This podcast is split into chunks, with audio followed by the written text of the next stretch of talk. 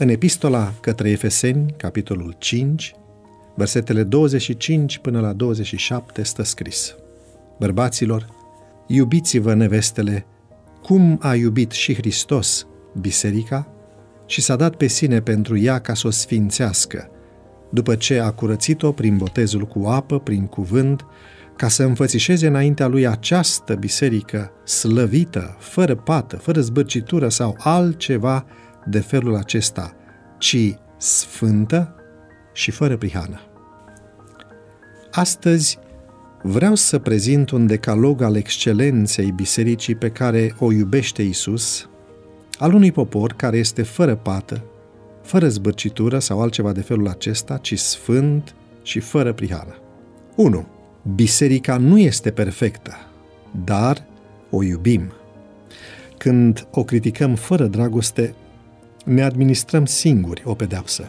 Numai critica născută din dragoste poate genera schimbări pozitive. 2. Excelența este o condiție a supraviețuirii. Pentru biserică, excelența este mult mai mult decât un ideal de atins. Este indispensabilă pentru supraviețuirea ei. 3. Excelența se aplică tuturor indivizilor și în toate domeniile. Are întotdeauna caracter global. 4. Excelența în cantitate și calitate. Cantitate fără calitate poate fi semn de ipocrizie. Calitatea fără cantitate este semn de evazionism sectar. 5.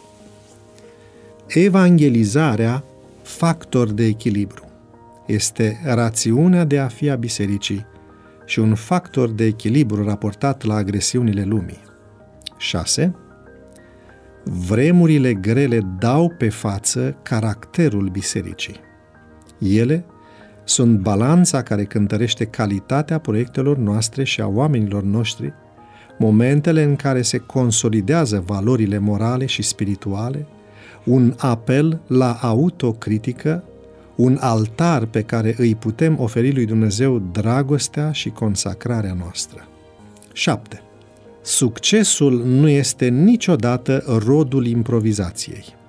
Este rezultatul gândirii inteligente, al efortului perseverent și al dependenței de Dumnezeu. 8. Biserica este o expresie individuală și colectivă a unei forțe liniștite și constructive. 9. Cel mai bun model al bisericii este rezultatul conformării bisericii de ieri la exigențele de astăzi, în timp ce pregătim biserica de mâine. Și 10.